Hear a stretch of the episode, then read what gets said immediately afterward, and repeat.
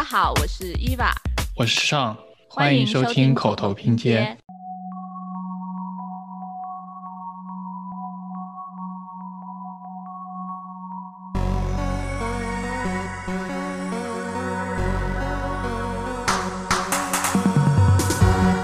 探讨的不仅仅是你这个建筑建成了之后，它能不能自给自足啊？它还考虑的是，比如说你生产这一个材料时候消耗了多少环境资源，然后在建造的时候有没有能源的浪费啊？建完了之后，这个建筑能用多少年？最后等这个建筑到了生命的终点的时候，它能不能再利用？毕竟我们现在这个时代，信息时代变得很不一样。其实我对对于这种未来这种大型的这种世博会，其实我在想，就它应该能够更多的结合，比如 VR 技术啊，然后云技术啊这方面的东西。未来肯定会有更多的项目会被迫的要去思考怎么样去创造能源，或者是减少能源，实现自给自足。就像荷兰馆展现的就是一种自给自足的生活的场景。它可能是代表的某一种世界的趋势的一种走向，其实也是一个很好的让我们怎么样自处于这个社会和就是世界的一个 reference 吧。大家好，欢迎收听今天的口头拼贴。我们今天是一期以设计师视角吃瓜最近新开幕的二零二零迪拜世博会的节目。和东京奥运会一样，本次世博会也因为新冠疫情的原因推迟了一年。所以，虽然现在二零二一年都快结束了，它还是叫二零二零迪拜世博会。这次世博会在阿联酋的迪拜举行。我们都知道，迪拜和中国一样都很有钱，所以这一次世博会的建筑和其他设施也都做得非常大手笔、非常豪华，蛮值得一聊的。我们公司呢，这一次也有幸参加了世博会园区大部分公共空间的景观设计，所以我也可以稍微跟大家说一下世博会景观的一些亮点。为了补充我们两位景观吃瓜群众专业知识的不全面，我们也邀请来了两位建筑师大钟和蚊子和我们一起在线激情吃瓜，欢迎。大家好，我是蚊子，谢谢口头拼贴邀请我们来这次节目。啊，大家好，我是大钟啊，非常荣幸邀请我，然后在搬砖之余可以去抽空看一下今年世博会到底发生了什么。那我们回归到主题上，他是二零一三年决定说要在迪拜开世博会的，整个世博会的园区哦是 H O O K 规划的，占地四百三十八公顷，在迪拜的西南部。也在机场不远的地方。然后这一次世博会主要分为三个大的主题，一个是可持续性、机遇和流动性。然后整个主题叫做连接思想，创造未来。它本来是应该在二零二零年十月二十号开幕的，然后后来大家都知道嘛，因为疫情的原因，它就延迟到了今年的十月一号开幕，会一直开到明年的三月三十一号。所以。国内的小朋友可能还是有机会可以去看一下的，可能。对我感觉今年因为这个疫情的原因，好像能去到现场的朋友不是很多，所以我听到的消息其实也不是很多。在你跟我讲就是你们参与了这个设计，然后世博会已经开始的时候，我都有点惊讶，我都不知道它有开始，因为我之前有陆陆续续看到过一些单个场馆的这种建筑的新闻，但是我好像。嗯，比较少看到国内媒体的一些报道。是，它就属于跟东京奥运会一样，都有点倒霉，就都是花了很多钱斥巨资，然后想要搞一个大事情，然后结果就被这个疫情打乱了。但是可能我看到有很多，就是其他可能欧洲那边的人，因为他们离中东那边比较近嘛，而且他们现在管控的也不是特别特别的严格，所以还是有蛮多人过去看的。嗯。因为每年世博会其实最受关注的就是它的这些展馆嘛，还有各个国家的国家馆。今年其实参与的国家的规模也是历史上几个最大的，其实有总共有一百九十二个国家都参加了，很多国家馆也是做的非常的精致。我们可以来聊一下，因为一百九十二个都讲这是不可能的，所以我们可以来讲讲大家心目中就是比较有印象，就是你最喜欢的或者印象比较深刻的一些馆。看了一下这是世博会，它那些场馆确实设计的都挺有意思的。真要要我挑一个最最最喜欢的话，其实还是有点难。但是如果说印象最深刻的话，英国馆对我来说其实是印象最深刻的。我跟大家描述一下，英国馆呢，它长的是一个比较长的圆柱形，然后是一竖。它的尽头就是一个圆的切面，这圆的切面是有很多的一块块的木头叠成的，每个木头的中间会有一个会实时变换的单词。这个单词它的有意思的地方是，它是有一个人工智能搜集每个游客过来留下的一句话或者一个单词，然后通过 AI 的方式把它。智能的编辑成一首诗歌，所以它那个立面上的诗歌是在不停的变化的。然后它的建筑师是 S. Davin，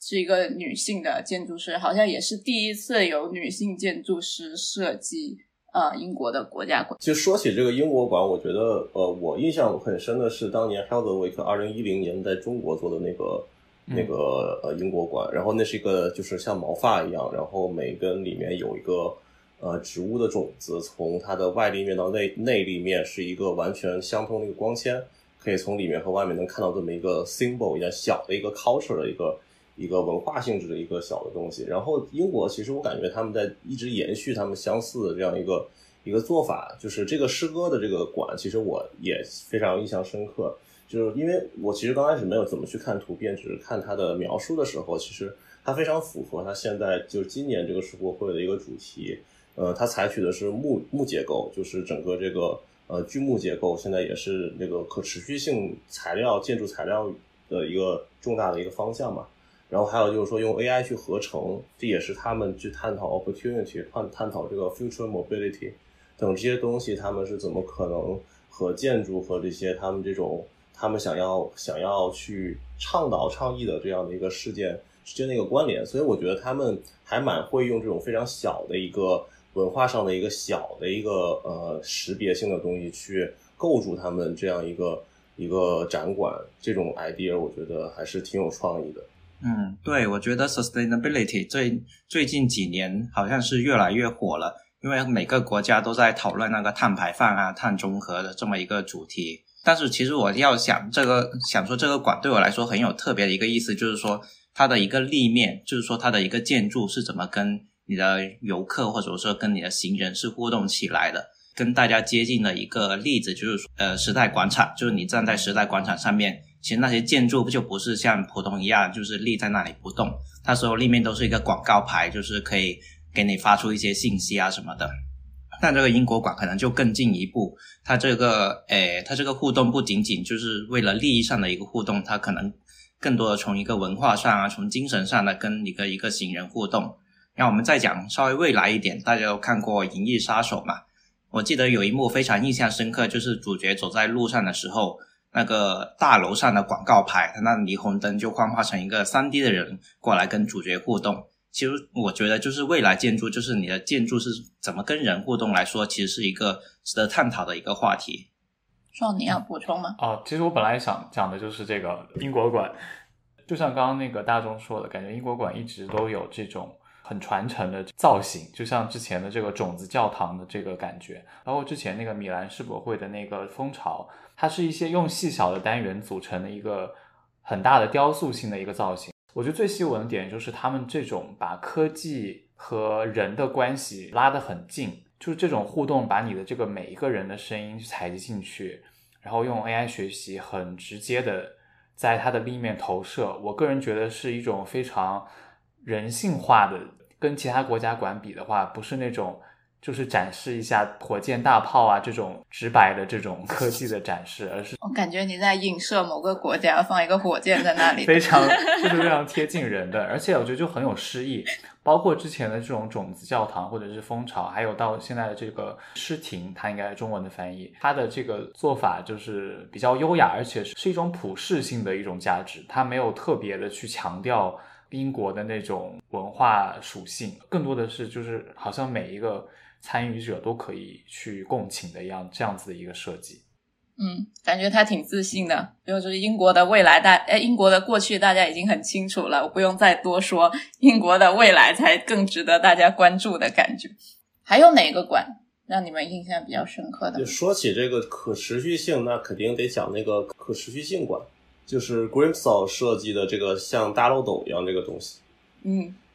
这个其实我能看到，就是说，呃，一般现在 Net Zero 这件事情是很 popular 的，零碳排也是一个非常一个非常 popular 的一个一个 topic。然后，但是就是说，呃，它这里面我看它的介绍里面是，它不仅做到了 Net Zero，它还做到了另外一个，呃，就是叫做呃 Net Water Zero。这个东西它其实是非常难的，因为因为实际上你真的要去集水的话，你们景观可能比建筑更了解这些事情，就是真的去做集水、建筑集水等等这些东西，在技术上还是很多的困难，而且尤其是它建在迪拜这样的一个气候条件下，那其实就是呃非常的有 challenge。然后他但是他们想要追求这么一个事件的话，其实我觉得它基本上也可以说是说是就是说这个可持续的科技。建筑科技的一种狂欢的一种性质的一种建筑，在这里面就让人可以看到看到这种可持续的性的科技到底怎么样可以应用于一个我们所承载我们生活的这么一个一个载体内部。然后，但是当然这种形式啊，然后它的状态，然后它所用的系统的复杂程度，可能是我们的日常生活不可比拟。但是这种东西也相当于是一种一种，毕竟是世博会嘛，世博会就是要告诉你。What's is possible right now？然后就是让你知道，就这种东西它它为什么可以存在，我们可以这么去做啊。然后 Grimshaw 其实它也是非常就是以高高科技建设建筑设计为代表这么一个建筑事务所，他们做过很多其他的优秀的关于高级派的建筑，呃，在这里的呈现也非常 make sense。补充描述一下这个可持续发展馆长什么样？中间有一个巨大的漏斗。然后就是一个圆，然后中间漏下去，然后那个地方可以收集水啊、能源啊，然后周边它有十九棵能源树，就是有点像一个伞一样的形状，然后直径大概从十五米到十八米不等。这些伞呢上面都是太阳能板，然后它能收集太阳能，提供了这个管所需能量的百分之二十八。这个伞的结构呢，它的灵感好像来自于一种树。它的中文翻译成龙血啊，我有见过这种树，长得蛮酷的，就是也是长得跟个灵芝一样，它会长在沙漠里面，然后去收集沙漠里面的水还有阳光，为自己产生能源。其实，在沙漠里面有那么多大的树也是蛮难得的，所以这个概念用在这里也是挺符合的。他在世博会结束之后呢，他会被留下来。他不是像其他很多世博会展馆嘛，呃，用完就会拆掉。他会留下来变成一个科学博物馆。我当时看到这个时候，就是觉得这个造型就是感觉在大声的喊出“可持续”这样的词，就是感觉它的这个太阳能板就是真的很像我们学生时期就是会去设想那种能源景观的样子。就是它真的是很大的一个尺度，然后为了实现能源上的自给自足，它就是需要这种尺度很大的这种能源设施，去思考怎么样把这种大尺度的基础设施和景观和建筑去更好的结合，是一个未来就蛮需要去思考的一个方向的。因为我们现在其实为了就是比较高效的去采集能源的话，其实很多时候。嗯，还是会科技和效率为主。如果是说审美上还有更多的可能性去探索的话，我觉得会很有意思。是，就说可持续这方面，我就觉得这个建筑其实长得挺新加坡的。我们知道新加坡是一个特别小的岛国嘛，然后他又不想从其他的那个国家借太多的水啊能源，所以他也是一直探索。这种可持续方面的，所以它每年就是整个建每年的整个新加坡馆，你就是感觉一眼看过去就知道是新加坡，就是会在屋顶上挂很多树啊，挂很多绿植那一种。所以它这次也是在那个世博会做了一个空中的花园，然后在里面种了很多植物，然后让游客穿越一些热带雨林啊、红树林啊、溪流什么的，然后通过太阳能淡化海水去。做饮用水，这也是新加坡现在在做的。现在现在水资源这么紧张的情况下，就是这种淡化海水这种还是蛮重要的。然后我觉得有一个有趣的地方是，它不是种了很多的那个垂直绿化嘛？然后我们现在知道垂直绿化其实挺难，就是维护方面是一个很艰难的事情，特别是建筑立面这一种。它新加坡馆它是做了三个机器人，三个攀爬的机器人，它可以在那个垂直绿化上一直爬来爬去，然后随时去监控那些植物的生长状况。就说起这一个攀爬机器人，就是我看到这个的时候，我觉得挺科幻的，因为你现在的建筑。是什么情况呢？就是你建筑建出来了之后，其实它的破损情况你是没法实时监控，要出现情况了，你才能把这件事给解决掉。但是如果有了这个攀爬机器人的话，它就可以实时把你的建筑信息给更新，就是哪里有隐患啊，你就可以马上去把它维修啊。这个挺有趣的事情，就是我看它的确是在关注一部分可持续性的一个一个就是大的一个城市环境自给自足的一个过程。新加坡它。为什么可以做这么大量的建筑绿植？其实跟它的本身气候特征有很大的关系。然后，当这种绿植真的，这种绿植系统真的在其他气候环境去实施的时候，其实，在世界上很多案例里面，其实已经出现了多多少少的许多的问题。然后，我是不确定这种东西是一种 universal 的，还是说只是新加坡它本身自己对自己国家的一种气候的一种展现。啊，这个是我不是很确定，因为其实讲持续性，刚才说到那个展馆，说到这个就是 g r e e n s e l 做这个展馆，它设计的是一个整个一个大的一个系统，对吧？它但是它并没有去提及它的耗材的能耗，没有提及它除去它的呃 mechanical system 或者是它的就是整个建筑的这个高 performance 的 envelope 之外，它对于建筑形式本身的被动的形式上，对于这种能耗形式的优化。然后等等，这各方面其他这些视角，我觉得是可以。呃，当然我们我可能因为不太了解这种建筑啊，但是我觉得是可以有很多的再往下深挖，看它有没有真的是让人看到一个非常 surprise 的一个地方。因为除了 envelope performance 之外，还有一个 positive 这个东西是对于节能来说非常重要的一个部分。啊，这个部分的话，我觉得呃。呃，也许能在它的一些更细致的介绍里面，能够希望能够看到更多的关于这方面的一个一个反应吧。然后还有就是关于整个建筑耗材，然后它到底用的是什么材料之类这方面也是。就想起一个趣闻啊，就最近好像是英国有一个大火，英国有个大火，然后呢，他们就是结果就出出了一个法案，就说呃，英国以后建的这些房子都不准用可燃烧材料。那可燃烧材料其实和防火又是一个相反的一个就不相不相等的一个概念，但是可燃烧不可燃烧材料基本上都是和 sustainable 是有点背道而驰的，因为你要产生不可燃烧材料，你需要耗更多的能源去制造这些材料。然而，它这样出了这个法规之后，和英国它之前在一直在提倡的这个可持续性发展的这种建设。又向左了，所以这个我就想起这些趣闻啊，比较有意思。就是说，他们这些人在不同的方向上有不同的力去推动不同的事情，有些是为了防火，有些是是为了可持续。然后这也是为什么，呃，之前提到英国馆的里面，它是用的是木头这件事情，因为木头它的碳排放、生产碳排放是很低的，它不像做金属啊、做这个 concrete 啊等等这些，它的碳排放是很高的。然后这块这块除了建筑本身的运作之外，这块生产工业上的这块的可持续性是非常非常大的一块，可能甚至超出于建筑它本身的 performance 的那一块，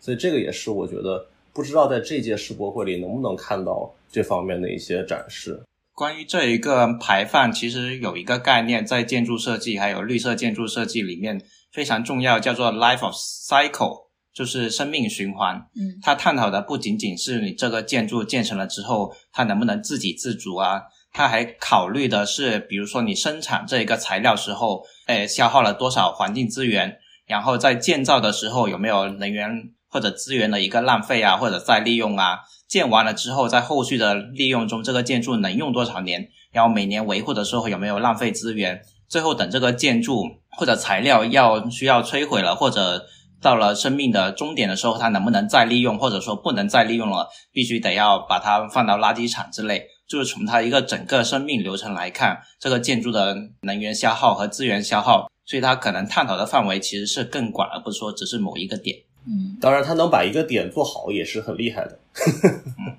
对，对你现在要把整个生命流程做好，那起点肯定是得先把每一个点都做好才可以。全人类的目标现在是。对，是。世博会的确很有用，就是展示了当前的一个社会状态，就是社会上想要什么。钢材跟玻璃，就是当年一八五几年这个英国水晶宫嘛。然后其实当时你知道，我有我还可以分享一个小故事，就是关于那届世博会的一个小故事。我知道的，因为对我来说，其实它从那届世博会居然产生了一个在我的建筑学业上对我影响深远的一个一个理论。有一个德国建筑师格特弗里德森佩尔，就是他英文叫 Samper，然后他提出了一个建筑的一个一个理论，叫做建筑四要素。然后这个这个我们就不可以不用往下去深挖，它主要就是其主要讲的是关于呃建筑是从炉火再到屋顶再到墙面再到 foundation 这样的一个过程产生了一个一个东西。但是它这个理论是怎么来的？它是根根据一个人类学的一个讨论，就是从人类学上去溯源。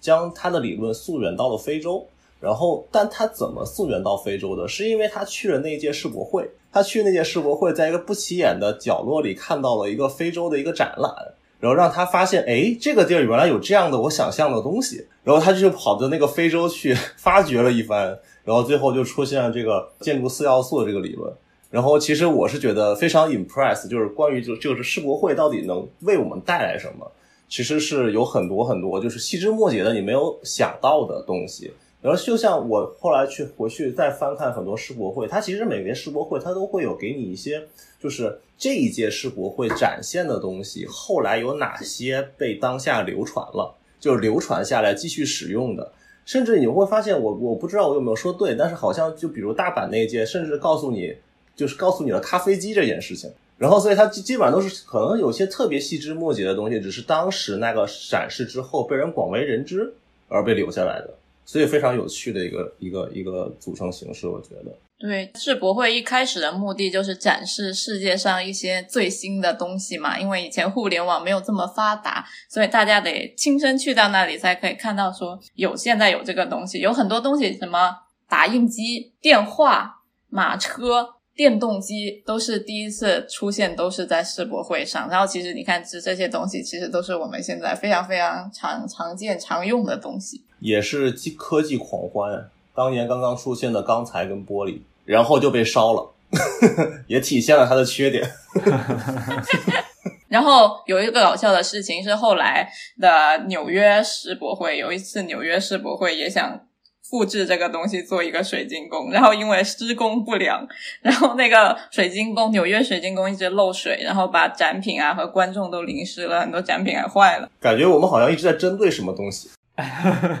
不，既然讲到了美国，那我们不如讲一下美国世博会的那个馆。哎呀，美国馆太搞笑了！这是美国馆啊，大家可以想象一个立方体，上面贴满了星星。我们会发现说，这几年的世博会，包括东京世博会、上海世博会、迪拜世博会，美国馆其实存在感都不是很强，而且它的馆也设计的都不是特别的好看。所以我们就会感觉比较奇怪，因为作为这个世界上比较重要的国家，像中国啊、英国啊，大家都会在世博会上这件事情比较用心，把自己的馆弄得比较吸人眼球，力求在这个世博会上争一个面子。但为什么美国馆每次都这么拉垮呢？它是有原因的，是因为在一九九零年，美国就决定我们不要再用纳税的纳税人的钱去盖世博会这种烧钱的玩意儿。结果呢，就导致了美国馆从此一蹶不振。他直接两千年的世博会他就没钱，他就直接缺席。那个日本世博会叫做爱知世博会，他也没钱，拿不出钱，因为不能用纳税人的钱嘛，也没有企业愿意赞助。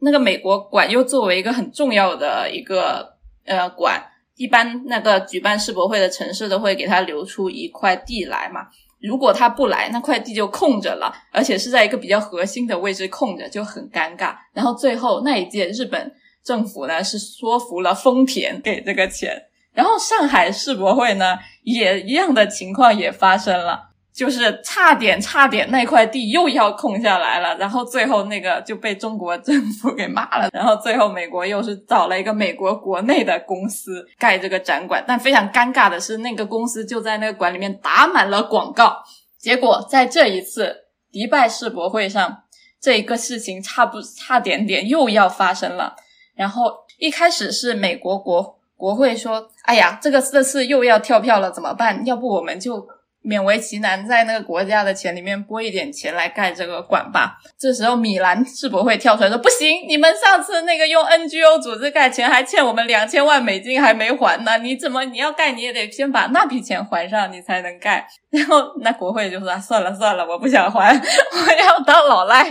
然后美国就是开始装可怜，写了一份那个新闻稿，叫做。美国参与二零二零年迪拜世博会危在旦夕，就差点又要跳票了。这时候，我们财大气粗的阿联酋说：“好，这笔钱我来给。”然后才终终于勉强有了这一次的美国馆。所以，美国馆每次都非常的简陋且尴尬。哦，还有一个有趣的事情是，这次迪拜世博会，我们设计师在美国的设计师，特别是都非常熟悉一个东西，叫 RFP 嘛，就是 Request for Proposal。就是要求大家来进行招标，对招标的意思。这次美国也为这个迪拜世博会的美国馆弄了一个招标，然后他这个招标的内容是谁来投标的人必须承担设计、建筑、维护所有费用，就是你来投标，你给钱，你还自己倒贴设计费。结果没有人愿意参加这个 RFP。用一句当下流行的话语来说，他看上去如此的平凡，怎么可以这么的自信？但我觉得还行了，比比之前的算好看的了。还免费给特斯拉打了个广告，他在外面放了一个巨大的那个猎鹰九号 Space X 的猎鹰九号的火箭的复制品。从设计上来说，它是没什么特别有意思的。对，但是它其实它这样不用纳税人的钱也也也挺好的。我我你们有没有看这个机遇馆？这个机遇馆，我有一个挺好奇的事情。这个机遇馆，我当时看到新闻是 B I G Grimsaw 跟福斯特三家公司中标，但是那两家都好像还在，但 B I G 好像是不是被换成了这一家？因为我还去查了一下这个 A G I 这家公司，它它是一家科威特公司，我也不知道科威特在哪，我就去查了一下，科威特就在阿联酋的海对面，然后反正也是中东国家，然后就让我联想到，就是说其实会不会这种。重要的馆，其实他们还是会想有一个比较当地的设计师来进行一个操作，就像我们中国馆是何敬堂设计的，对吧？然后当年的这个日本七七七零年的那个是有很多，比如丹下丹下健三做总规，然后等等，然后还有当年再往前追溯，有六七年的这个蒙特利尔，有当时萨佛迪的这个 Habitat 六十七等等，这些都是非常重要的，就是本土建筑师。去进行设计的这样一个比较了解当地文化的一个公司去去讲这么一个故事，我还是觉得这个背景比起这个建筑本身，它是一个很优秀的建筑，但是这个背景会让我觉得更 impress，它是有在秀这样当前这个本地的一些事务所来做这件事。不知道哎，因为他们连阿联酋馆都不是自己的那个自己做的，对，卡拉特拉瓦做的，啊，对对对，是我跟大家描述一下。它是一个像一个翅膀一样，然后平常是合着的，然后它是可以动的，然后它三分钟之内可以张开，张开成一个一百一十度到一百二十五度之间去张开。就我不知道大家听众朋友了不了解卡拉特拉瓦这个建筑师啊，他是比较独特的一个背景，他是建筑结构生物学。反正好几个学科，就主要他是一个建筑硕士，加上他是一个结构博士，再加上他可能有一个常年的室友是学医的。对我这个都是道听途说啊，就是小道消息，听的都是野路子消息，但都是，但是就导致他对于这个设计这块他有个独特的一个见解。因为你看这个建筑它可以动，它有二十二十几个、二十八个翅膀可以打开嘛，但其实你去观看它以前所有的建筑，基本上都能动。当然，纽约那个不能动，不知道为什么不能动。就是比如说，举几个例子，就像它的那个，就是它最有名的是它那个天文台的这个，它屋顶的设计是一个眼球，然后它以眼球的形式，然后可以张合打开，然后其实有时候看的还有点恐怖，但是但是但是它是一个就是非常的知道怎么去把一个建筑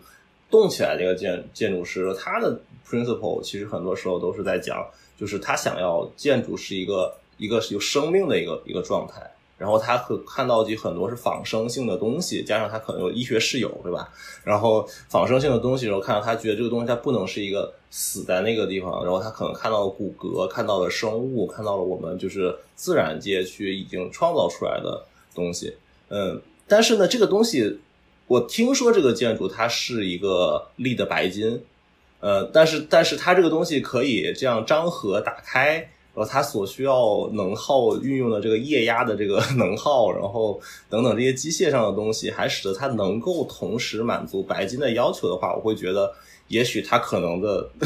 某些方面做的特别的厉害，才能达到这个需求。它的这个翅膀的扇动是目的是什么呢？是有什么遮阳或者是其他什么的需求吗？还是说只是为了一个美学的追求？我觉得主个人觉得主要是为了好看。然后第二个是它屋顶其实有一些太阳能板，它打开的时候就可以把那些板露出来，可以接受太阳能，然后吸收一些能量。然后不需要的时候，它就可以关起来，把那些太阳能板盖住。嗯我是觉得它的国家的像表征意义很高，因为他们鹰这个形象可能是他们国家非常重要的，像我们有龙，中国有龙一样，他们可能信奉的是这么一项像翅膀形态的东西。其实挺好看的，我一直很喜欢卡拉特拉瓦做的设计，因为都做的特别的美。然后美，它是那种不是像扎哈有时候它扭的比较无序啊，它是乱扭的，它都是很有节奏感，然后你可以看出一种规律性在里面，但同时它又很自由。对，其实就是学过建筑力学的同学，可能就是其实可以从它的设计上看出某一种那种力学规律，因为他其实做的建筑，因为他也是结构师，也是建筑师嘛，所以他很明白怎么把那些美学给融合到那个建筑力学规律里面去。刚刚在网上找到了一句他的原话的一个引用，我觉得可以读给观众朋友，就是他是这么说的：“呆板的建筑是我最无法忍受的，我热爱有生命的建筑。”这应该就是他设计的这样一些东西的一个一个原则。但是我知道的另外一个方方面的一个事情是，这个东西看上去你们觉得是不是也挺高科技的样子，对吧？好像很高科技。但是业内不把它归为高技派，高技派是把它排除之外的。这是一个非常有趣的现象。可能更多就像我们之前提到的高技这件事情，技术。它服务于的是人类在这种建筑的可创造空间内的一种舒适环境的可能性。然后呢，它更讲究的是它的建筑的运作原理、它的热环境的运作原理等等这方面的东西。像马上可以提到另外一个建筑师，就是剩下那个馆叫诺曼福斯特，他设计的第三个馆。但是呢，这个像卡拉特瓦设计这样方面的东西，它其实并没有能够特别的去反映关于整个这个 performance 方面的一个 value。所以这个时候我就我的猜想，但是我没办法肯定为什么是这样。但是其实说实话，诺曼福斯特这个馆，如果一定要我在今年的 pick 一个，这个可能是我的 one pick 啊，这是我最喜欢的一个馆。对 mobility 这个馆，它当时这个东西，我当时是在。在 ins 上无意中看到这这个馆的一个照片，然后我也不知道它是世博会的馆，就是福斯特自己的 ins 上 po 的，然后我觉得，哎，这个馆其实设计的还是蛮酷的，然后就没有想太多，就是它从造型上来说，它还是一个呃，可能比较符合我的教育背景下的一个审美，觉得它还是很不错的一个设计。然后呢，它如果它讲的是 mobility 的话，它其实它这种三翼的这种像三叶草一样的平面形状。加上它立面上的那个流线是完全连续的一个倒锥体的一个流线，然后它在入口的那个地方其实是把整个这个流线又向上翻起，然后形成一个连续的流线，但是在底部有个上拱，使得它人可以从里面进入，并且它在那个顶部的地方也同时进行了三个大的开口，也是一个完全连续的流线。这个其实是是从审美角度上来说，可能还是挺让我看上去还挺挺心满意足的一个一个状态。呃，然后但是其实它内部其实是让我觉得它的功能是让我觉得更加 impress 的一个部分，就是它这个馆可能是真的是在讲就是人类和科技的一个关系，就是它去讲有一个词叫 logistic，或者说叫其实是 information，或者说 IOT，就是 Internet of Thing 物联网等等这方面的东西，它可能在这个建筑里面都有一定的展现，就是它是它会做一些就是一个大的轨道加上一些大的电梯什么去。去就是展现他人与科技之间之间的一些关系，就是这是让我觉得他很想真的亲身去这个地方去看看这个馆，有这种他是有这种欲望想要想要去看它，但可能疫情原因这个也不太好实现，但是但是我觉得是挺 impress 的一个一个场馆，嗯。嗯，我知道这个里面有一个现在世界上最大的电梯，就是那种直垂直电梯。然后它里面还有一个很有意思的东西，是有一个你可以看到二零七零年的未来城市的一个互动装置。然后观众进去之后可以跟 Elsa 一样，你这个手触摸到哪里，它就会变成高楼大厦所以里面有很多高科技的那个交互装置。我其实可以补充一个，因为说到这个高级派，我就想说一下这个低级派的 代表——摩洛哥国家馆。因为刚刚其实大钟也提到了这个被动的这个能源。它就是利用了当当地的那个夯土的技术来做的一个，但它其实层高也非常高，它好像有三十三米吧，整个立面，利用的是当地的这种夯土的技术，在炎热的干旱的地区就可以有一种被动的这种调节室内环境的效果。然后它这个项目呢，最后也会被改造成为一个公寓住宅。所以它也不会就是浪费这个空间，这个我就让我想到我之前看过一个一席的演讲，就是讲是北京建筑大学的那个穆军，他在讲就是国内的一些夯土技术，就是我们往往会认为夯土好像是一种不太结实、比较落后的技术，但其实现在越来越多的技术去更新，然后发现就是。如果这种土壤和一些沙粒的这个比例达到比较好的一个比例的时候，它其实是坚固的。所以我觉得这个其实也是一种既传统但是又创新的一种技术的革新。它其实也展示了另外一种可能性。对我也可以分享分享一个关于夯土的我知道的一个一个事情，就是非洲它其实其实非常盛产夯土，非洲也很落后，你知道很多国家它也没什么混凝土啊，也没什么这些那个。然后我忘记那个建筑师的，应该是个非裔建筑师，也挺有名的。他是那个去非洲做实践，然后呢，他给非洲人带去的是什么？他带去的是他非洲盛产夯土这种，也是红土、粘土这样的东西，但粘土不结实，雨水一冲就倒。他给他们带去了什么？他们给带去就是一个由由工业化标准生产的一种钢框。夯土它是一个很保温的一种材料，然后它是很很有被动节能，可以防隔热的一种材料。他们教这些当地的工人怎么把这个夯土能够完完整整的填进这个方框里面，然后就用这个钢框再作为一个模术，就是变成了一个巨大的夯土砖，很大。它不是砖那个大小，它可能可是几米、一两米大的一个一个夯土砖。他们用这种夯土砖再直接搭起他们的那个立面，钢使得它这个建筑的这个稳固程度进行了极大的强化。然后呢，他们可以完全从外面去购买这种比较便宜的钢框。然后，但是不用它本地需要这样的一个工业化去生产这样的钢钢框提供给他们，那他们可以训练工人在本地利用这样的钢框去达到更好的一个一个就是建筑的一个一个一个状态啊。这个其实是当时我看到这个故事，关于夯土也是非常的非常 impressive 的一个一个一个故事。我是觉得又扯回那一个可持续性和碳排放这一个词啊，就其实之前不是说了一个 life cycle 嘛，就是你在。那个环境呃材料生产的时候，你得算算，不仅是这个材料怎么样，还得算那个材料是怎么来的。比如说我这个混凝土，我是从中国生产再运到美国，那其实在运输的过程中其实是生产了很多很多的那个排放量。但是如果你相反，这个材料是当地取材就地来制作的话，它其实是可以节省很多那个运输啊生产的一些浪费。所以我觉得其实这一个就地取材这一个词吧。其实是不仅仅是说对于环保来说，其实是对于未来来说，还是都是一个很重要的词。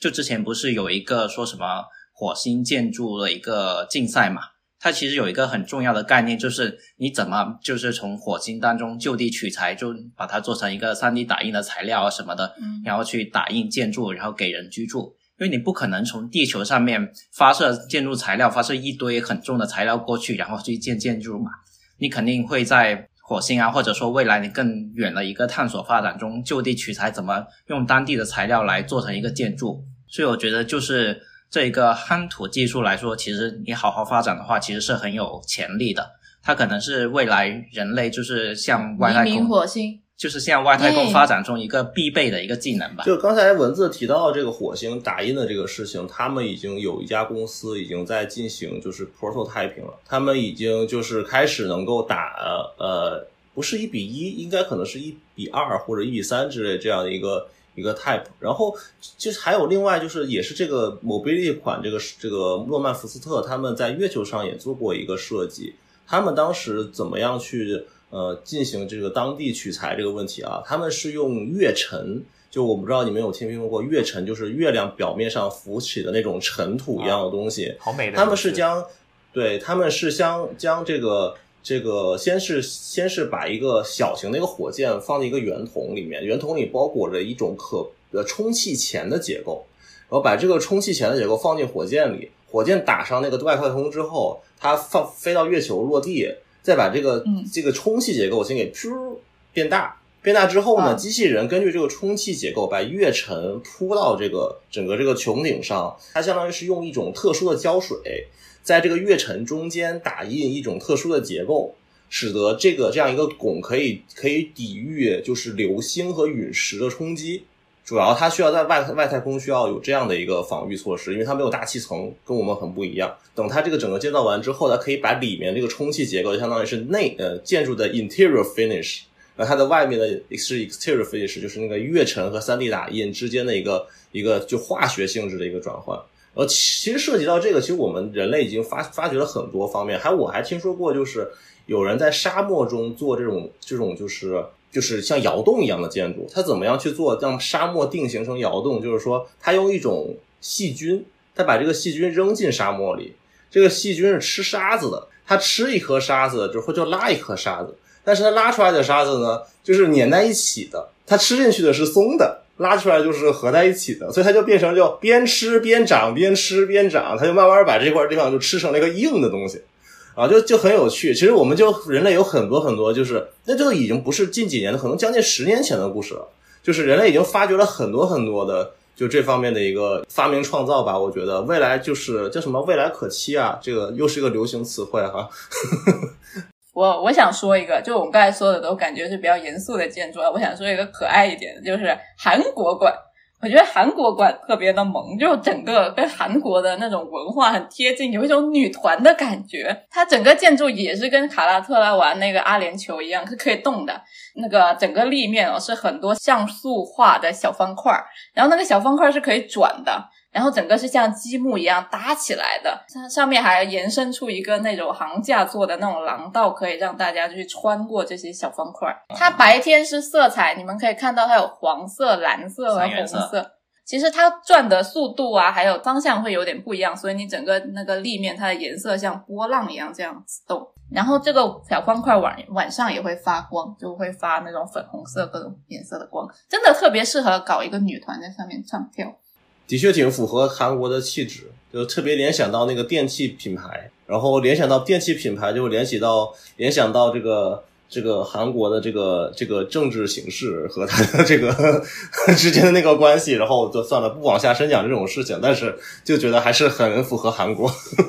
对，说到这一刻，其实我觉得让我联联想到两件事啊，一个就是关于屏幕，其实你就是手机上的屏幕啊，或者电脑屏幕，其实你每一个点都是由三个颜色组成，再通过调整三原色的一个不同的强度，可以来获得不同的颜色。嗯所以它其实这一个建筑嘛，你就可以把它想象成一个屏幕的放大、放大、放大版，嗯然后你就可以想象到很多那个晶体管在里面动啊、运作啊，然后最后构成一个屏幕表面，有点像伊娃刚才说的，就是让人联想到娱乐啊、屏幕啊，然后女团啊，就是这方面的。因为很多人觉得建筑来说或者设计来说是一件严肃的事情，是一件怎么说呢？是一件苦大仇深，像大家都把建筑师联想成一个穿成黑衣服，然后苦着张脸的一个形象。嗯但其实建筑是可以很娱乐、很欢快的嘛，嗯就给人带来欢快，给人带来一个正能量的一个建筑，我觉得还是一个挺有意思的一方向吧。对，然后大家的流线也是在这些像素点之间穿梭，也是象象征了我们现在沉迷于韩国的娱乐文化，什么韩剧、什么鱿鱼游戏啊，什么女团选秀，你看是不是被他拿捏的死死的？对，他其实可以把他这个通俗文化，就是通过一个像素块来抽象出来，我觉得这个设计能力还是挺有意思的。然后还有另外一个也跟韩国馆一样蛮可爱的，是俄罗斯馆。没有想到吧？我们一般觉得俄罗斯人也是挺苦大仇深的嘛。那他们这次也是弄了一个很 colorful 的，就是很很五彩斑斓的一个建筑，就整个建筑像一团毛线一样，就一团彩色的毛线，然后那样堆在那里。然后整个它的整个建筑呢，其实是有一些彩色的，有四个颜色的管，然后绕起来的。而且它这个管呢，除了它外面比较 colorful 啊，然后有一种把人家吸进去的感觉，它里面就是在网上看人家的那个 tour，带人家进去看，它里面也很有趣。它里面有一个交互的大脑，它可以实时展现说大脑里面那些神经信号的传输，然后它那个大脑还可以炸开。它这个建筑它大概的体量，虽然它外面都是线线绕成的，它是两个半球体扣在一起，然后是一个大球扣的小球。他说这就是类似于对套娃俄罗斯套娃的那种 concept。但它我觉得它在一众展馆里面看起来非常的特别，嗯，对，其实是很好看的，而且好看且可爱，且魔性。对，接魔性，且就是不太常见。我觉得瑞士馆也很美，它是一个巨大的镜面的一个方块，然后里面它上面的那个顶是斜的，因为它的地地板是红色，而且上面有瑞士那个叉叉，所以那个瑞士那个十字和红色会倒映到那个镜面上，屋顶的镜面上看，所以它其实是一个镜面，但是你走近的时候可以看到它瑞士的国旗，它整个建筑是呈这种红色的状态。哎，其实和这个瑞士馆有个相似的、比较相似概念的馆，就是展示风景的是加拿大馆。然后，但其实我不想讲加拿大馆这个展示风景这件事儿啊。但其实它的表皮呢，其实是参考了一个，就是就是阿拉伯世界非常著名的，就是阿拉伯风格的这种窗花。它这个英文我不太会念，叫 Masharabia。然后这个这个东西让我联想到了蛮多的事情的，就是这的确是他们他们阿拉伯世界的非常典型的一个一个特征。然后你们有没有看它的这个入口的那个设计？就是它那个大方块，一个空就是空的那个盒子，然后它那个其实也是用了同一个 inspiration，然后去做的它的这个整个它那个立面的一个一个通透性。它现在左右前后看的时候，你从正面往前看，然后可以看到它第二层的图案叠加在第一层图案里面，这个是它。他们一个挺有趣的一个事情，因为他们专门在当地会有这种课程，你可以去那种，比如说怎么画阿拉伯图案这个课程，然后教你三天，然后学会画他们的阿拉伯图案，其实非常有意思。他们是用特别原始、简单的几何形互相交错交叠去做，它这里面没有涉及到圆形，全都是方块嘛。方块对他们来说，其实更多的就是形容的是一个呃，怎么说，是一个无限的东西，对吧？圆圈形容是更加物质的东西。呃，他们是用这种简单的几何形互相交替，然后以达到他们对于无限的这种渴求和边界。其实这是他们在整个文化中非常重要的一个一个组成部分。你也可以可以看到从清真寺，然后这里面它有这种非常非常多的阿拉伯的这种图案出现。然后这我觉得是特别好的，符合他们这个当地性在地性的一个。补充一下，这一个门儿，这这个门其实有三个，就是这次迪拜世博会的三个主入口是由英国的一个建筑师，名字不太会读，叫做 Asif Khan 做的。它其实你远看就是三个方方正正的门，但是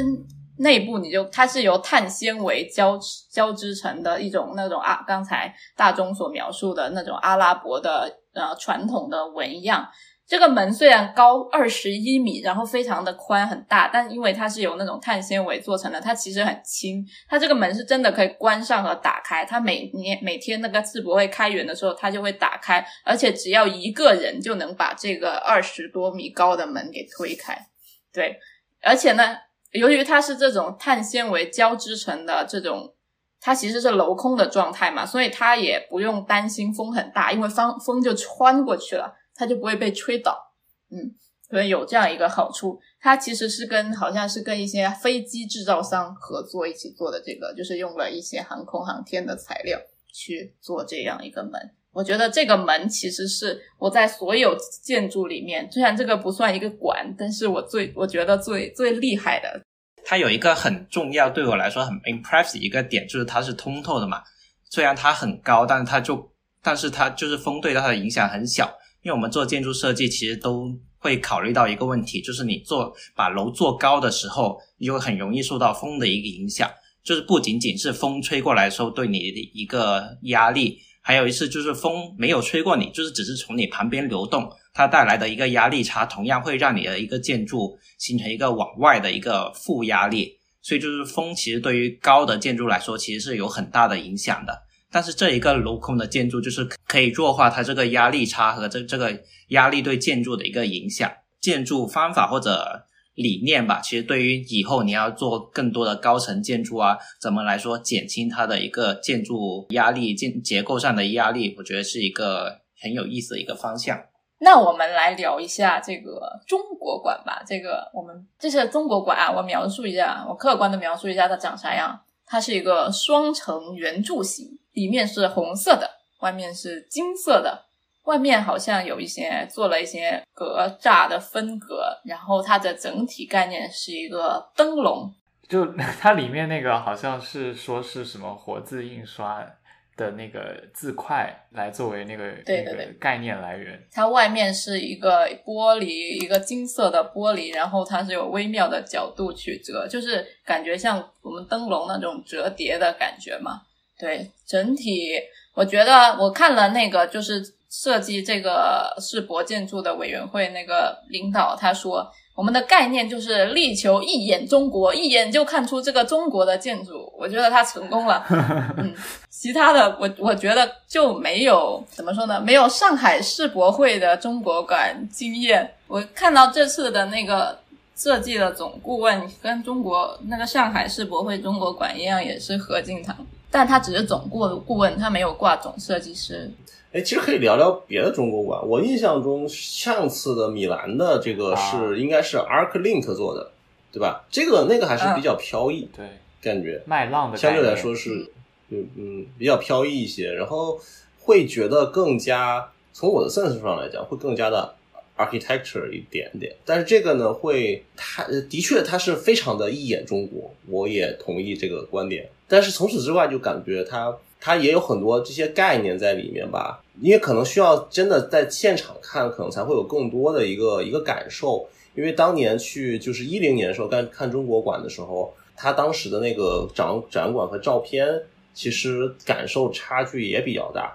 那也许说真的到这样的一个空间里面，看到这么多中国元素放在一起叠加这样一个状态，也许会产生一种呃在异域的一种一种不一样的感觉吧。啊，或者说它可以做到一种极致的极端的时候，会让你有更加强烈的，呃，一个一个感触。就像我记得是刘家坤在叫什么川美术馆，剑川做了一个什么剑川美术馆做了一个什么什么之中文革之中，嗯，对，那是一个钟，然后那里面也是放上了，就是它中间也是一个很圆圆形的一个巨大的像钟一样的一个一个一个空间顶上一个圆洞在它的顶上，然后它外面的两个四个侧室是放了。整个四四面墙的钟，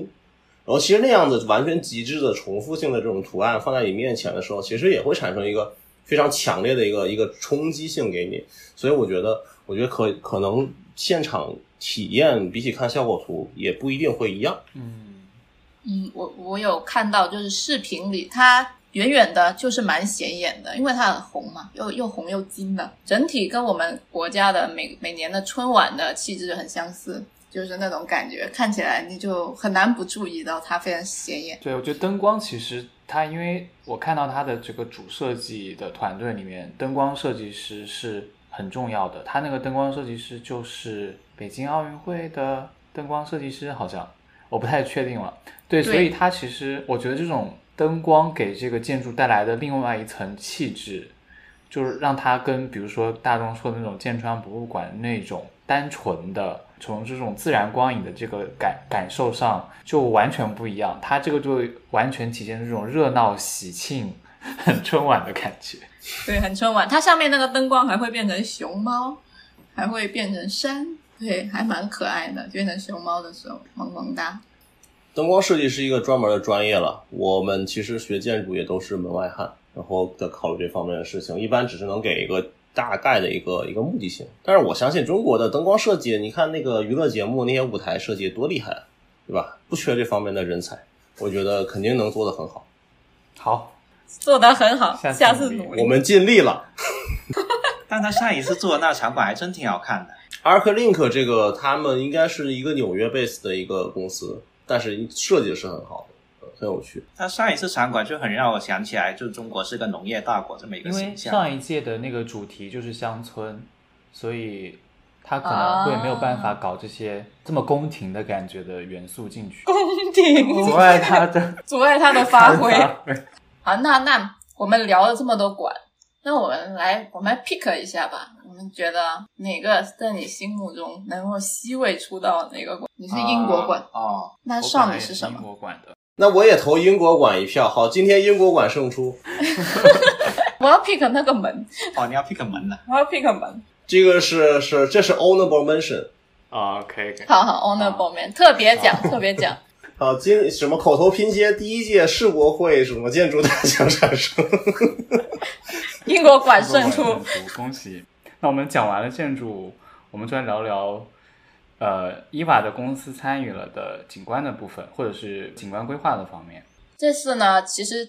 因为世博会它是一个大的园区嘛，所以它室外的空间也是蛮多的，所以也是很多需要我们景观师发挥的地方。我们公司主要呢是负责了啊。中间最中间的这个叫做 El Waso Plaza，El Waso 在那个阿拉伯语里面的意思是连接，就跟这次的主题也是一样的，就是中间的那个中间有一个大穹顶，那个大穹顶它的花纹也是我们刚才说到的这次世博会的 logo，我们也看到也是一个阿拉伯的那种花纹嘛，它那个花纹的概念是来自于他们在沙漠里面捡到的一个四千年前的一个戒指。上面的一个花纹，它这个灵感的符号上面的花纹就被变成了这次的 logo。这个 logo 也被做成了一个大的穹顶，就在整个世博园区的中间。我们呢就负责了这个穹顶之下的景观，还有连接几个主入口的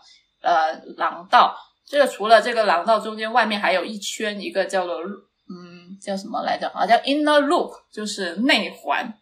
然后，因为我们知道那个阿拉伯的那个气候很炎热嘛，其实，然后它的树因为很干燥，也没办法长到很大，树荫很大，所以需要很多的遮阳设设施。所以我们也主要的做了遮阳设施的这一方面，还有其他的几个广场。然后这次世博会的开幕式也是在这个穹顶之下举行的。这个穹顶之下，上面还会有投影很多声光电的东西，配合它那个阿阿拉伯的那种图案和纹样，也也很美。中间呢，主要是我们公司就放了很多水景啊，还有展示了一些来自世界各地的一些植物，然后让大家能够在中间呃休息，然后和乘凉和交流。这个建筑也是最后会被保留下来的，因为之后这个地方整个会被成改成一个新城，所以这个东西也将作为一个社区中心继续存在下去。嗯，所以我想起了一个就是植物的事情。我看到它说明里面有说，就是这个附就中心区域的附近有，就是拿到了很多其他国家或者世界各地的可适合于在这个气候环境下生存的植物。然后其实它还有一个一个想法，就是说想要就是说使得这个东西可以为当地的农业的一个一个进步做出一定的贡献。这个是实际有在做的工作吗？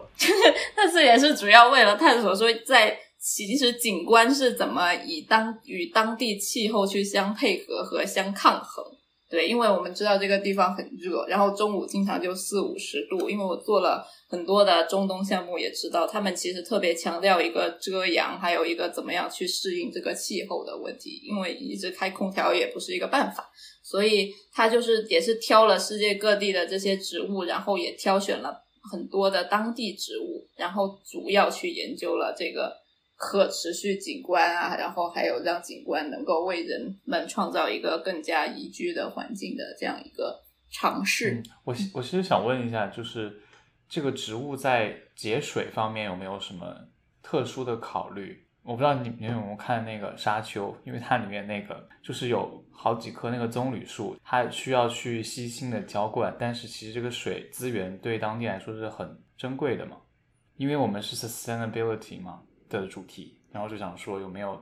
景观设计上面 sustainability 的体现？其实主要也是一些植物的选型吧，就是你们可以看到在室内的部分，因为这里有个穹顶嘛，它其实有罩着，有一定的保护，所以它蒸发可能还没有那么快。我们看到植物是比较多的，但是其实在整个世博的园区，我们看到的那个植物其实没有那么多，就是还整个还是以那种啊，就是这种。主动遮阳就是为方法去遮阳，而不是用树。然后植物的方面，其实主要也是用的很 low maintenance 的，就是低维护，然后用很少水的植物去选。然后说到这个可持续这个事情，我想说一下我们这次做的那个遮阳棚，其实是我最喜欢的这个部分，就是在那个内环部分，它我们做了很多个不同的那遮阳的措施。就整个内环都是有遮阳的。然后其中有一款就是这种，因为阿拉伯鹰，我们之前也有提到，像卡拉特拉瓦上做到的做的那个鸟的形状，那个翅膀的形状，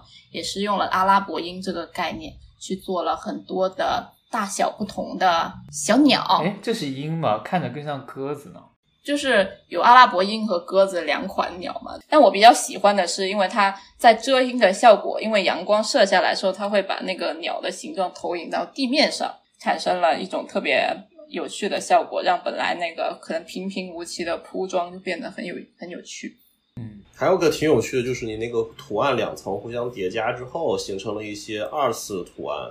然后是的，对，这个是蛮有意思的一个一个状态。对，我觉得这个二次叠加的图案，它其实用的手法跟我们刚才讲那个门的手法其实是一样的。因为一次图案是一个意思，二次图案是另外一个意思。我觉得更有意思就是你一天下来，它太阳的高度角和方位角都不一样的嘛，所以它这个图案叠加下来的形态，它其实在一天当中也是在持续变化的。所以等于你地面上的一个阴影投影，它是一个持续变化的一个过程。哦，我觉得还有一个有意思的地方是在这个叫做 Oasis，就是绿洲的地方，有一个呃的螺旋的大水井，它是一个湖面，但是它是个圆，然后它糊到地上，它其实是一个音乐喷泉，然后它随着音乐呢，它这个白色的水会在这个黑色的底上创造出不同的图案，我们大家可以可以搜视频去看一下。那个节奏感还蛮酷的，而且不同于一般的音乐喷泉，因为那个水是在一个湖面的那个表皮上流动嘛，所以它可以在上面画出图案的同时，它人可以跟那个互动。我们看到现场有很多小朋友像冲浪一样，就是冲到那个湖面上去跟那个水一起玩。是你们有就是专门的 fountain 设计师跟你们合作吗？有啊，我们有那个那个 water feature consultant，就是有专门做水景的，因为其实这种水流其实很复杂的。对，所以也是需要专业的人才去控制。我们只能说设计大概的那种形 form，然后具体这个水肯定是他们要去研究，这个弧度要多弧啊，然后这些材料啊。对我最近有在温哥华这边看到一个很有趣的项目，叫 Pentagon Museum，它门口有一个有一个水井，但没有你这个流动的这么的剧烈，哈，它是一个比较慢的一个水井，是从也是从一条地面上一个斜坡，然后比较缓，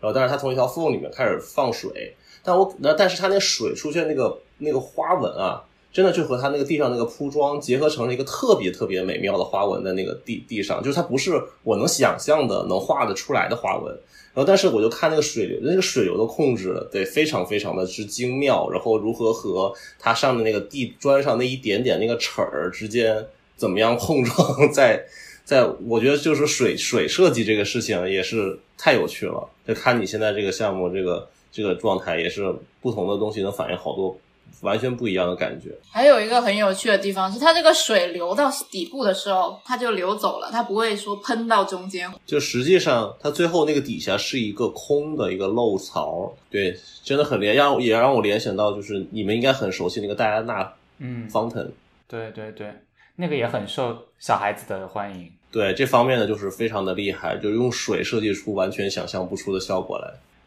然后还有一个有趣的地方是，有一个叫 Desert Experience。出于某种原因，这个没有建出来，但其实我觉得很有意思。就是我们公司对中东那边的沙漠，就沙丘做了一系列的研究，然后去提取它各种沙丘的形态，有这种普通的弧形啊，有连续的啊，还有这种。星形的，就是星星的星，然后用这种沙丘去组织一个不同的 experience，有那种骑骆驼的，还有和山羊互动的，还有一些小的口袋花园，还有小朋友可以跑来跑去的地形，最终是一整个的沙丘公园。我觉得这个很有意思。我觉得世博会还真的是，虽然就是就像我最开始说，一直在搬砖，没有时间去关注这些事情，但我感觉就看了这些就是精彩的设计吧，就是还是感觉就是说。它的确是一个一个 celebration 吧，就是让我们现在当下的一个一个状态如何能够集中的展现给一个世界来观望。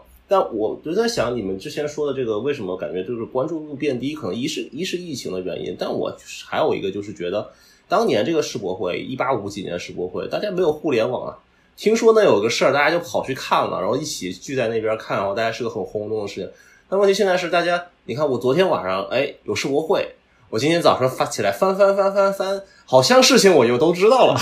然后大概就都知道了。然后有一些可能勾起更多欲望，就毕竟我们现在这个时代，信息时代变得很不一样。其实我对对于这种未来这种大型的这种世博会，其实我在想，就它应该能够更多的就是结合，比如 VR 技术啊，然后云技术啊这方面的东西，或者说你有没有，比如说未来我们真的每家都有一个 Xbox 眼镜的时候，是不是可以元宇宙参观？对，像那个叫是威尼斯双年展，今年的双年展就完全 virtual 的。就是东西可以变得非常的不一样，那甚至是你可以进入到一个地方点进去是个视频，在我们这个时代可能真的会变，以后不会是像完全像这样的一个一个技术化的就物理式技术化的一个一个展现了。但我觉得这样子的物理的，是不是对我们这个行业来说是很重要？对，就因为如果很重要，如果大家没有这个需求。我们就没有这个动力去推进不同的建筑或者是景观技术的革新。对，所以我其实特别想一直想跟你们提，我虽然不是很不是特别想去讲太多历史上的，但是呢，我就是呢特别想跟你们提的三届我特别印象深刻的世博会是六是六一年、六七年和七零年这三届世博会。一九六一年在意大利的图灵，然后一九六七年的加拿大蒙特利尔，然后一九七零年在日本大阪。这三届的是让我特别的印象深刻，一是可能因为我是这个学这个专业的，学建筑的，然后常年的建筑教育给我的巨大的压力，让我对这三届世博会印象深刻，因为太多东西在这在这三届世博会里展现出来。但那个时候刚好也可能是我们这个建设行业的一个一个爆发期，就是那个时候，比如说战后一九四五年的二战结束，二战结束之后，然后有一大段时间复兴，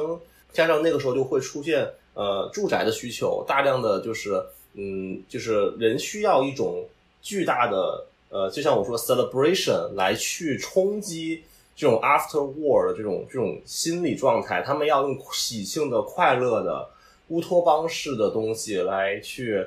打散他们对以前的这种阴霾的这种历史。所以，所以这些东西就产生了很多那一大批的，就就咱们就讲六一年产生了。那个皮埃尔什么 Nervi 这样的结构师做这种散装结构，有些人可能不太了解 Nervi 可能比较专业，但可能住在呃旧金山的朋友可能会会了解，就是他有一个叫旧金山圣天主教堂啊，就是 Nervi 的作品。然后这个是对我个人影响也很深远的一个建筑师的结构史。然后后来出现加拿大 Habitat 六十七，然后这个 Biosphere，然后富勒球，呃富勒球这个东西，那不得不就联系到咱们今年的诺曼福斯特。对吧？他们之间这个有着千丝万缕不能断灭的关系，啊，然后那你讲到富勒之后呢，你马上要联系到建筑上有一个叫建筑电讯派，呃，建筑电讯派，富勒也是其中之一。然后那建筑电讯派代表了什么？代表又是那六十年代的时候，人们开始想要去为就是未来的一种畅想，就 mo mobile city，然后什么什么 live and change，什么 instant city 等等这些各种。以前以为就是超级高科技的这种东西，一种一种一种展示，然后加上呃还有一些令人唏嘘的故事，比如说呃是机器新前面那一届的普利策奖是弗莱德奥托蜘蛛人奥托嘛，蜘蛛人奥托的成名又是你右边那张图片那个 tensile structure 最右最右边那张，对，这是他们当时最开始能够开始做张拉膜结构，然后奥托在他。去世前拿到了普利策，但是奥托的成名是因为是这个东西，嗯，所以这个东西才是就是让那个时候产生了一大批的，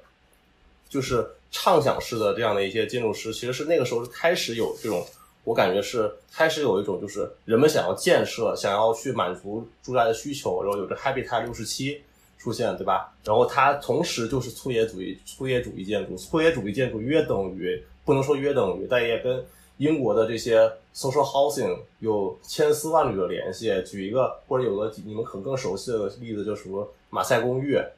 然后然后他们那个我不知道你们知不知道卡姆登住宅，呃，就是英国的一部分，都也是 AA 那帮人也是在一直在做这些东西。那那出现的都是一些我们这些建筑圈里面现代建筑，然后超越的现代建筑之间一些丝万缕没有没有磨灭的一些关联，然后再转到。再转到日本的七十年代，因为人总是会把电建筑电讯派和新陈代谢做相比较，然后，但是七十年的那个一九七零年的日本大阪，就是我说的那个太阳之神的那那一届，他们就是新陈代谢在在日本的狂欢，基本上，然后是以单下单下剑三做的总归，再往下，然后他们做出了一大票这样的一个 相互关联的东西，然后但是最后他那世博会拆下来，那个太阳之神就是他们那届世博会最后剩下的东西。然后他们把很多东西都拆掉之后，完完在一块荒地上，现在就剩下了这么一个雕塑在那边。然后也不知道我们应该去由此反思出什么，但是呢，总是会觉得，呃，当年那些东西也不是完全没有价值，代代谢也不是说代谢没了，它也最后也是相互和 Archigram 互相影响，Archigram 就是富勒，富勒后面影响到的就是福斯特，福斯特现在还在这一届 做我们的展馆。所以它就是一个千丝万缕的联系，世界总是在循环的，然后总是在这么去发展下去。但是只是我们现在这个年代不是那个以建设为为爆发的年代了。嗯，是，其实听你这么说，我们也知道，其实世博会一直对推动整个城市建设的未来发展的方向，还有建筑行业发展的方向都是很重要的。包括我们一开始提到的第一届那个世博会的水晶宫，是第一次用了这种钢和玻璃去建这样一个那么大跨的结构。还有我们著名的这个，应该大家都都认识，就是不用学设计的也认识，就是巴黎铁塔。我们的埃菲尔铁塔其实也是一八八九年世界博览会的产物，然后也成为了巴黎最重要的一个地标之一嘛。还有包括我们刚才提到的那个大球球，就是那个富勒拱，就这个我们其实看到，其实现在的那个新盖的那个亚马逊的总部还是长那样，就是这种大球球，它的原型都已经摆在那里了。密斯凡德罗盖的巴塞罗那德国馆也是出于一九二九年的巴塞罗那世博会，就是这种都是建筑课本上必须出现的。还有什么芝加哥世博会啊，也是奠定了很多那个城市白城的那种风格的一个基础。所以，我也有很好奇的一点是，你们在这一次的世博会中有看出哪一个展馆有那种趋势、有那种潜力，可以名垂千古、影响未来城市发展的那种气质吗？我觉得对我来说，它有机会就是成为未来发展趋势，其实是那机会馆。眯起眼来看这个建筑的话，它其实有点像一个乐高积木，一块长条搭另外一个长条。其实它这个长条是一个很巨构的一个结构，它里面是由行架啊、有网架啊，各种各样的材料复合成一个单一的材料。它比如说我以后建一个巨构的建筑，我就不能说一块一块砖这样垒上去，而是说用某一些材料形成一个复合成一个新的建筑元素，然后再把它们一个一个建上去。我觉得这种手法是可能是会用得上的。对这个手法，其实，在刚才提到新陈代谢里是叫 mega structure 嘛。然后其实今以前经常用上，但其实新陈代谢的消亡，其实不代表他们里面的很多事情是错的。就像现在我们还能看到 mega structure 的影子在这个设计里面一样。上，你觉得有谁有名垂千古气质吗？我我没有觉得谁有名垂千古的气质，但我觉得可持续馆或者是荷兰馆，它其实展现了一种就是未来就是生活的一种方式，就是因为可持续馆就是一个表面覆盖了太阳能板的这个这样的一个建筑，然后因为我们现在所有的国家都在想要说二零五零或二零六零年完全实现碳中和，我现在看来是觉得是需要下很大功夫，然后去。去在能源上去做这个减法，或者是做一些替换的，未来肯定会有更多的项目会被迫的要去思考怎么样去创造能源，或者是减减少能源，或者是至少实现自给自足。就像荷兰馆展现的，就是一种自给自足的生活的场景。这种可能是对于就是从社会意义上讲更大，可能不是从设计上有什么突破吧。我特别赞同可持续性这个事情一定会留下来。其实很多城市已经开始非常重视这件事。就比如说温哥华，它从很长时间开始就它目标是世界上最绿的城市，不是那个绿，不是 green，是 sustainable 的那个绿。很多年也没有达到就是真正的绿，因为有个哥本哈根卡在那 啊，就是 没办法。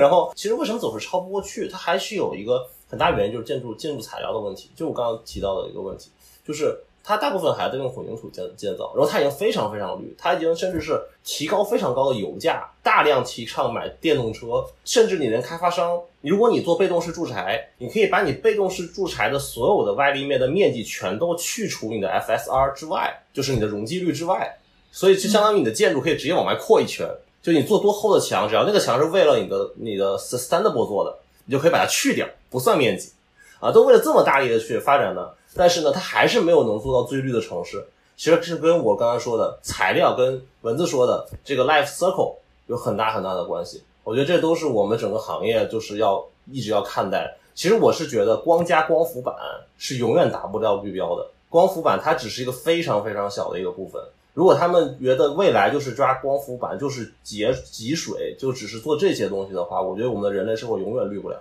好吧，那我们。聊完了这一届，还有以前的世博会带给我们的一些思考，我们也可以关注到，其实每一届世博会它的斥资都是可能上百亿美元，然后占地几十公顷，非常的大。包括我们之前的上海世博会，也是占用了非常黄浦江边非常大的一块区域，用了非常多的钱，也是号称史上最贵世博会。但是这些世博会结束之后呢，毕毕竟它也就只开那么半年的时间，之后这些地方。怎么去利用它之后会变成什么？其实也是世博会的一个争议的原因。很多国家就是不愿意花太多钱，或者根本就不愿意承办世博会，或者说有一些市市民甚至很反对，就是觉得这是一种对资源的浪费，对纳税人的钱的浪费，也就直接导致了某些国家就直接取消了用纳税人的钱去盖国家馆，然后就做造成了很多搞笑的事情。就是世博会之后会发生什么？呃，我们也可以讨论一下。就是毕竟这也是一个挺有趣的话题。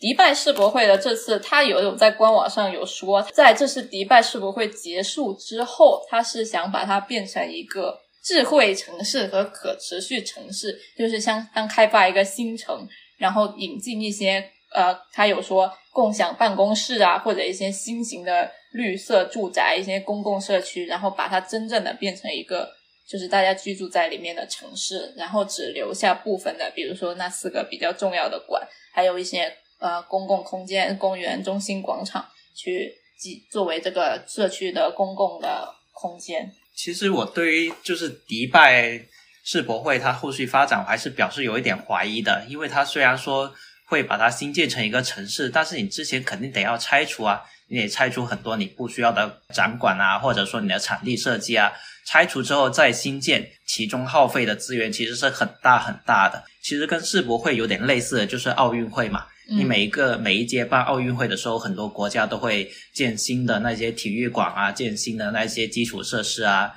但是办完了奥运会之后，你这些设施该怎么办呢？其实有很多国家已经开始探索，像之前北京奥运会之后，你的鸟巢。可以是拿来开演唱会啊，可以继续利用它的空间。然后像那个水立方，它后面好像变成了冰立方，就是不仅是用来做游泳的，还是可以用来，呃，举办那一些关于滑雪啊、滑冰之类的场所进行再利用。然后看它那个水立方，它其实是已经能实现那个盈亏自负了。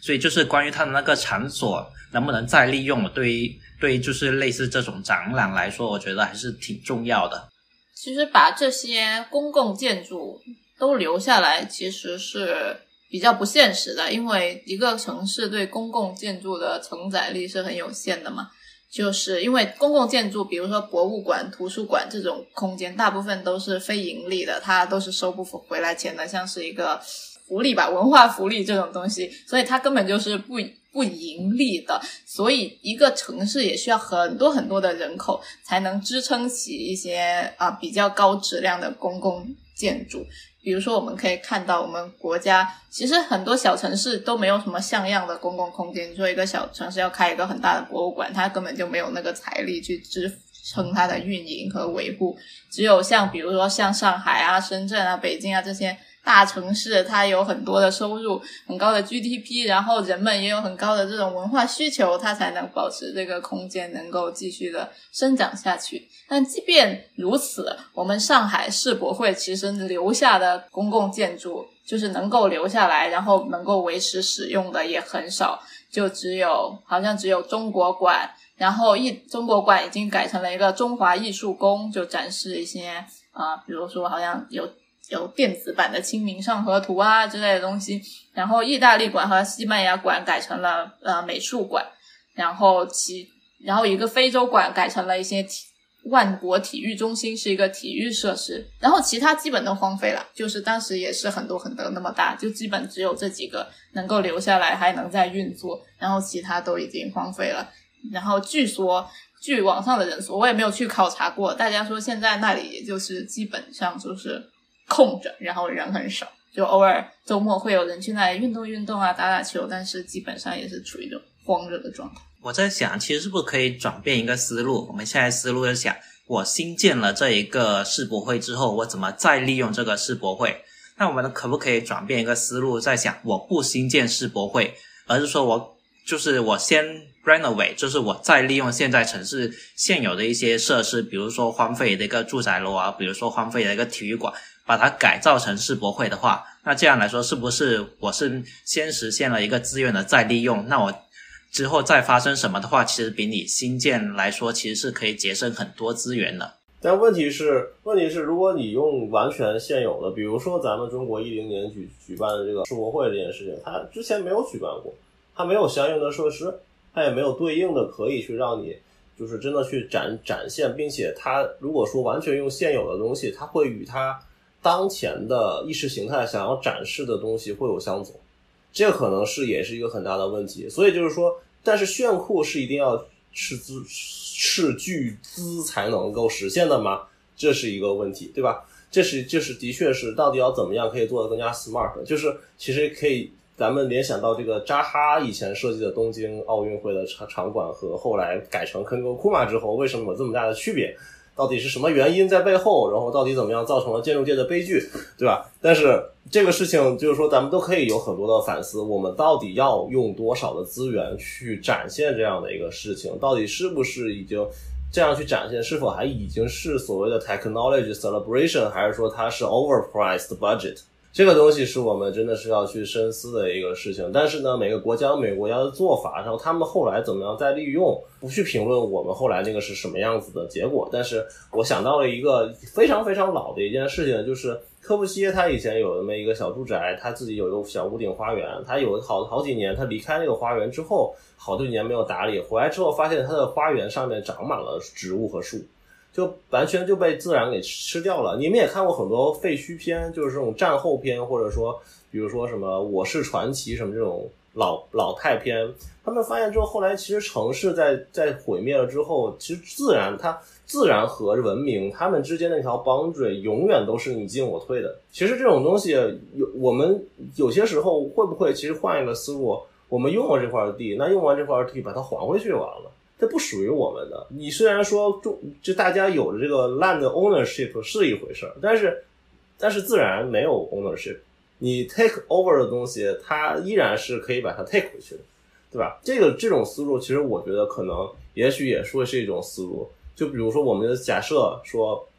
把这个世博会的那个那个场地又放回去。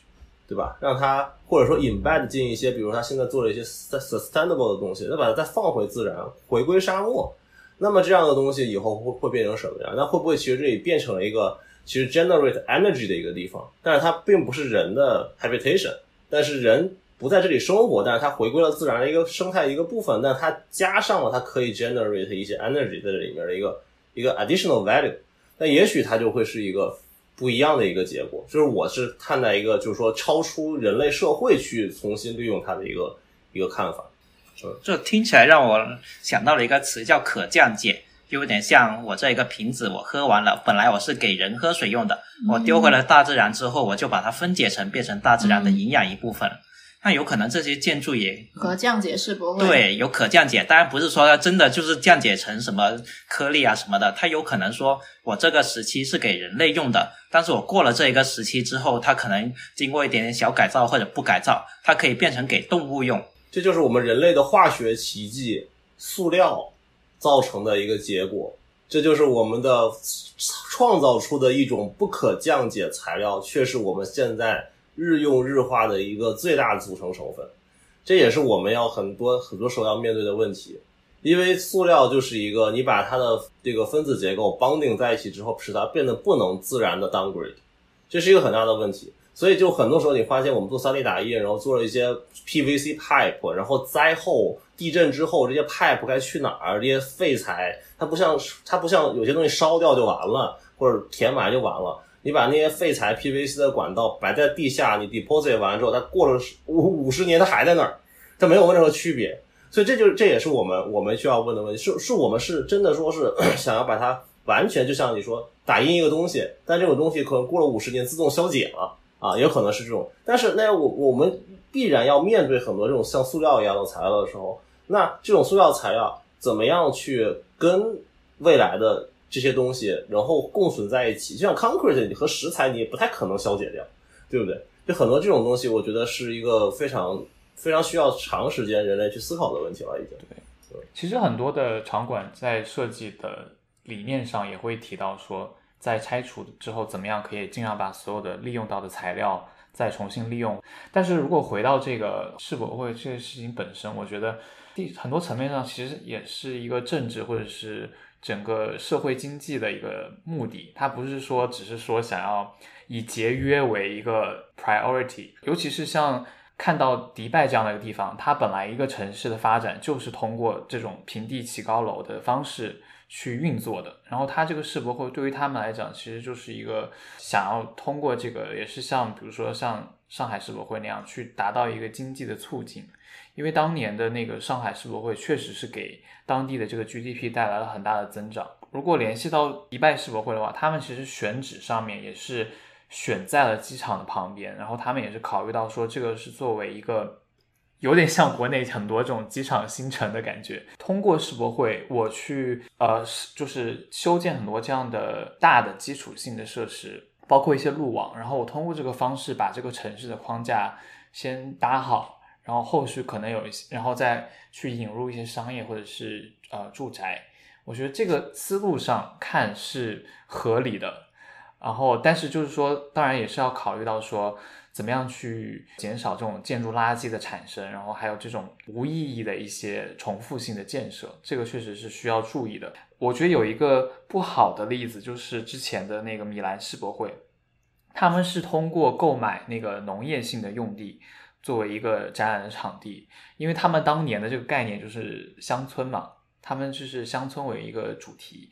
然后他们也是展望说，我 我建完了这个世博会，我想要恢复到以前这个农业的状态，然后想要去发展一种呃高科技，然后有可持续性的农业，未来的农业。但是最后呢，也就是并没有实现，最后还是一个建筑垃圾的一个坟场。这个地的这个地价被抬起来了，因为太昂贵，所以没有人愿意去接承接这样的一块地，所以其实是一个蛮尴尬的。我觉得。这个事情是需要每个城市根据自己的情况和那个发展的要素去解决的。比如说，我看到一凡，你有查到，比如说上海的世博会，它其实是也有它自己的一个呃长远的一个计划在里面。对，其实上海世博会虽然它是闲置了很长一段时间，但是它现在是打算啊改成一个叫做世博文化公园，也是有点像蚊子刚刚提到的，说把这块。地还给大自然的一个概念，它大部分其实都保留成为了绿地，除了几个重要的馆啊，意大利馆、法国馆、中国馆这一些，然后其他大部分都改成了一个公园，然后引入了一些水体啊、种植啊、湿地啊一些生态的设施。然后给周边的居民提供一些可以公共活动的空间。然后除了就是把它还给自然之外，他也提出了一些呃一些公共的一些设施，比如说上海歌剧院。然后他还想要过做一个国际马术谷，就是通过自自然这种东西让大家在骑马呀，然后发展一下马术这种高端的娱乐活动。还做了一些园林啊，然后还打算弄一个。世界花艺园是对标那个 Chelsea 花展的，就想让大家就是不仅来可以来这里看看世博会以前的展馆啊，还可以看新的东西，一些园园艺方面的东西，了解中国的一些现在的一些更加重视的东西，比如说一些生态啊、自然这方面的，同时也为周边的居民提供了很多的公共空间，也可以反映出每个国家其实发展阶段的不同嘛。因为我们现在会提到什么叫做。存量规划和增量规划，像迪拜这种可能就是属于增量规划，它属于空地，然后它需要现在快速的去 boost 它的经济，就是促进它经济的发展，让大家都来这里。然后像上海这种其实已经发展了很成熟的这种一线城市的话，它可能是更多的考虑怎么样利用它剩余的剩余的空间，或者说已经一些不符合现在的使用需求的空间，让它把它变得更好。我们都是后知后觉的，永远都是慢半拍才会知道原来这样做会更好。但没关系，我们就是这么过来的，以前也是这样，以后也是这样。对，下一次是大阪世博会，他们下一届的题目很有意思，叫“人类五点零我都不知道有二点零、三点零、四点零。” 所以我在想，二点零和三点零、四点零是什么？未来看吧。我们什么叫五点零？我有看到，就还有一个宣传视频哦，都是 Pokemon，就是有很多 Pokemon，什么小火龙啊、杰尼龟啊，在飞来飞去、走来走去。他可能就是邀请全世界大家去那里抓小精灵吧。哦，Pokemon Go 的大型聚会，那他会不会就是强调那种 AR 技术？但是有些网站写的它是叫社会五点零，所以不太确定它现在有没有已经。哦，我想起来他们那个很吓人的那个 logo 了，我之前在网上还被刷屏了。那个寄生寄生兽，它是说如何利用机械人和人工智能造福人类的为主。哎，他们的选址也很有意思，他们选在一个人工岛上。哎，那那里就很像新陈代谢派搞搞的东西哎。对，所以就是其实还有一个挺大的看点，就是看他们和七零年的时候他们做出来的东西，就是他们的理念和他们现在提倡的东西有什么不一样。是这也是蛮蛮蛮大的看点，我觉得。我总觉得日本会搞一些什么高达之类的东西，到时候就搞一些什么。有可能。他可能做了很多那些机器 Pokemon。搞一个全世界最大的现场网游吗？对，但那个就是五点零了，其实就是那种元宇宙的感觉，大家就是化身成虚拟人物去参加的感觉。哦，说对啊，哦说不定我们都可以，就是像是我们的那种五点 Ready 零 One，版本。对，就没准就非常的 interesting 了。这一次就那说不定他根本什么都不用盖，就在网上建一个就好了。我觉得就是这种世博会，其实有点像我们那些博士生啊，就是有一个说法，就是你那些博士生，就是不断的把人类的探知领域往外 push 一点点，往外 push 一点点。然后你这些 push 有些是有用，有些是没用，但但凡有一点 push 有用的话，都可以对人类社会的发展和进步造成很大很大的影响。所以我觉得，就是这种五年一度的人类盛会啊，其实可以反映出你人类进步的一个历程。它每一次展览的时候都有一些非常突破性的一些进展，可以就是可以让你对未来有一些充满希望的一个展望吧。我是觉得世博会就是如果去反观整个世博会的一个从五几一八五几年到现在一个流程的话，其实你能去看到一个历史上的一个一个缩影，他们当时社会意识形态上对于当下的一个反应，然后也可以从中去去大概推断自己所处的时代和看到你现在当年现在看到这一届世博会，你之间就是想象你那个时候，如果你在六几年的时候和你的世博会的关系，可以去反推你自己当下和你现在这一届世博会之间的某一种联系，和我们应该可能在思考和未来也许在走向的东西。因为你还能看，比如说看到二五年啊，日本想搞这个这个眼球弹跳这个东西，对吧？那可能我它可能是代表的某一种世界的趋势的一种走向，其实也是一个很好的让我们怎么样自处于这个社会和和一个就是世界的一个一个 reference 吧，我觉得。对，就看看其他国家都在关注什么，我又在关注什么，有什么不一样？我觉得它其实就是这种地球村的最直接的一个感觉，就是一种我们好像整个世界是一个全球化这样的一个状态中，尤其在今年这样的一个疫情情况下，各个国家之间的交流减少，然后又有很多的这种灾难，然后又有这种可持续的这种挑战，我觉得。这一届的世博会，就是尤其是这几个词，就是机遇，然后可持续，然后流动，然后确实是就是很反映我们当下比较缺少或者是急需要去追求的一些价值观。然后我觉得是一个很好的展示和一个比较乐观的一种状态。好，感谢好蚊子和大钟做客我们的节目。呃，非常感谢邀请，让我今天长了长见识。世博会让我们大家都长了见识。好，那欢迎大家转发留言，然后关注我们，然后通过我们的微信公众号加入我们的听友群。好谢谢大家。谢谢大家。那我们就约一下大钟和蚊子，二零二五年接着再聊一次世博会，也不知道我们节目会不会在。期待哟，好，好，再见，谢谢，再见拜谢谢你拜，拜。谢谢大钟，谢谢蚊子谢谢蚊子，谢谢上，谢谢一凡，谢谢世博会，谢谢大家，谢谢世博会，谢谢迪拜。谢谢酋长，谢谢石油。谢谢空气，再见。谢谢，拜 拜拜拜。